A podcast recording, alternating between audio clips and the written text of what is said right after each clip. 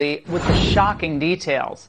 Now, we're going to be concealing her identity, even disguising her voice over her own safety concerns. Uh, thank you for joining us. Um, you saw something suspicious. We're going to get right into it tonight. Happening on the side of a Biden Harris van in the parking lot of the polling station. Now, walk the audience through what happened.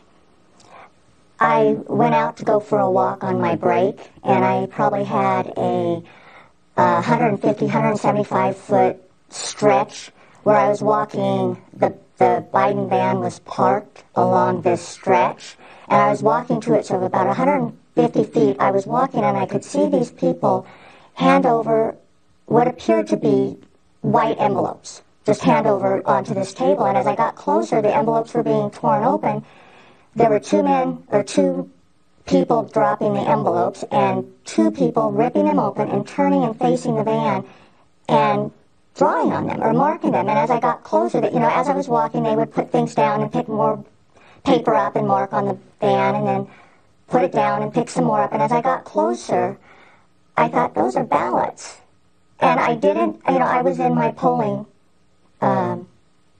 Uniform basically.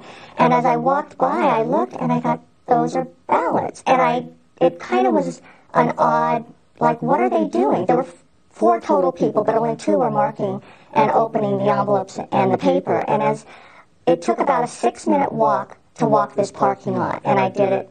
I just walked my entire lunch hour. And so I came around the second time, and they're still opening and marking the ballots. But you didn't And say I- anything? You didn't say anything when you first saw it? I mean, how close were you to be able to see a ballot? Well, I was, as I was walking towards them, I was, you know, like